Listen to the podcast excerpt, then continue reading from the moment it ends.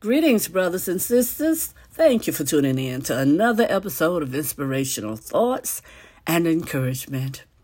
Today's scripture comes from Second Chronicles, the twentieth chapter, verses one through fifteen. From the New Living Translation, it says, After this, the armies of the Moabites, Amorites, and some of the Meunites declared war on Jehoshaphat. Messengers came and told Jehoshaphat, A vast army from Edom is marching against you from beyond the Dead Sea. They're already at Hazadomar, which is another name for En-Gedi. Jehoshaphat was terrified by this news and begged the Lord for guidance. He also ordered everyone in Judah to begin fasting. So people from all the towns of Judah came to Jerusalem to seek the Lord's help. Jehoshaphat stood before the community of Judah and Jerusalem in front of the courtyard, the new courtyard at the temple of the Lord. He prayed, O Lord God of our ancestors, you alone are the God who is in heaven. You are ruler of all the kingdoms of the earth. You are powerful and mighty. No one can stand against you. O our God, did you not drive out those who lived in this land when your people Israel arrived? And did you not give this land forever to the descendants of your friend Abraham? Your people settled here and built this temple to honor your name.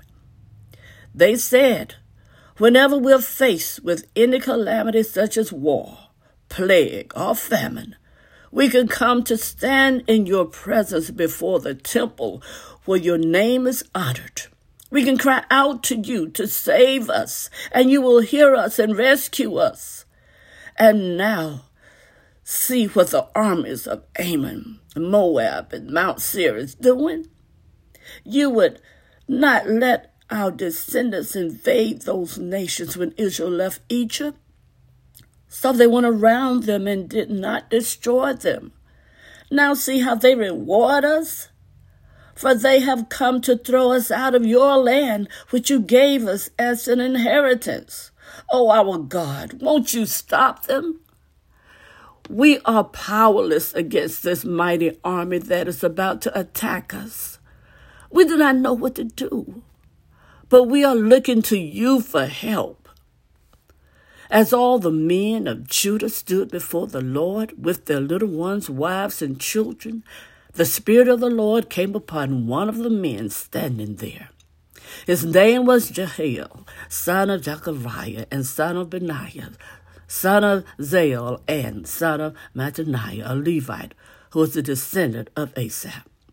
He said, Listen, all you people of Judah and Jerusalem, listen, King Jehoshaphat.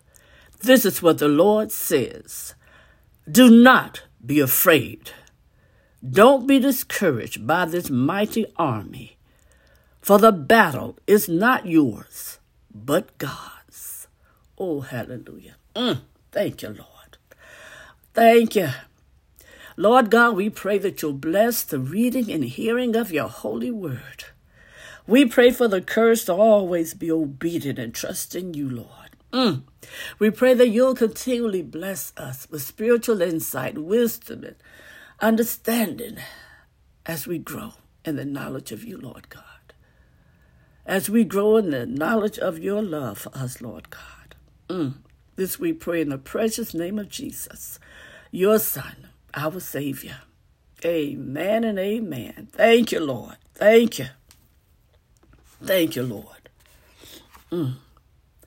Brothers and sisters, every one of us will face a challenge in life sooner or later. Mm-hmm. In fact, we'll probably face many challenges in life, whether it's financial, vocational, relational, physical, or spiritual. We're going to face challenges. When trouble comes, as it inevitably will, we should waste no time bringing it to God. Amen. Jehoshaphat, the king of Judah, faced an enormous challenge of three nations all at one time threatening to attack.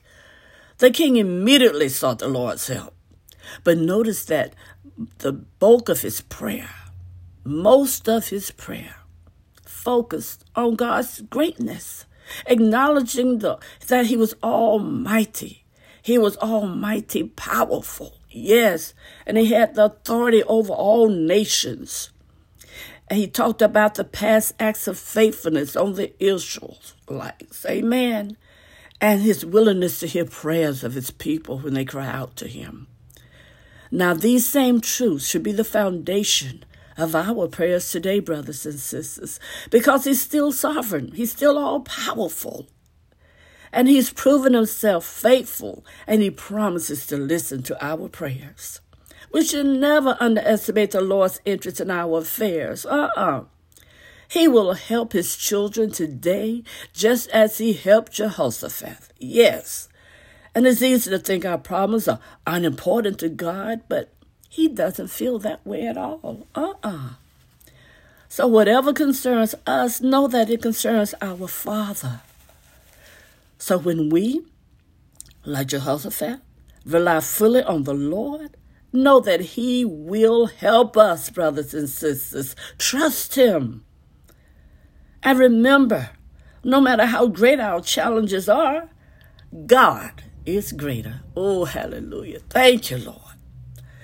Realize that, brothers and sisters, God is interested in our concerns. Yes, what concerns us concerns him. And no problem is greater than God. Take it to him. And when you do, you'll have a blessed journey. You'll have a blessed life. And have a blessed day.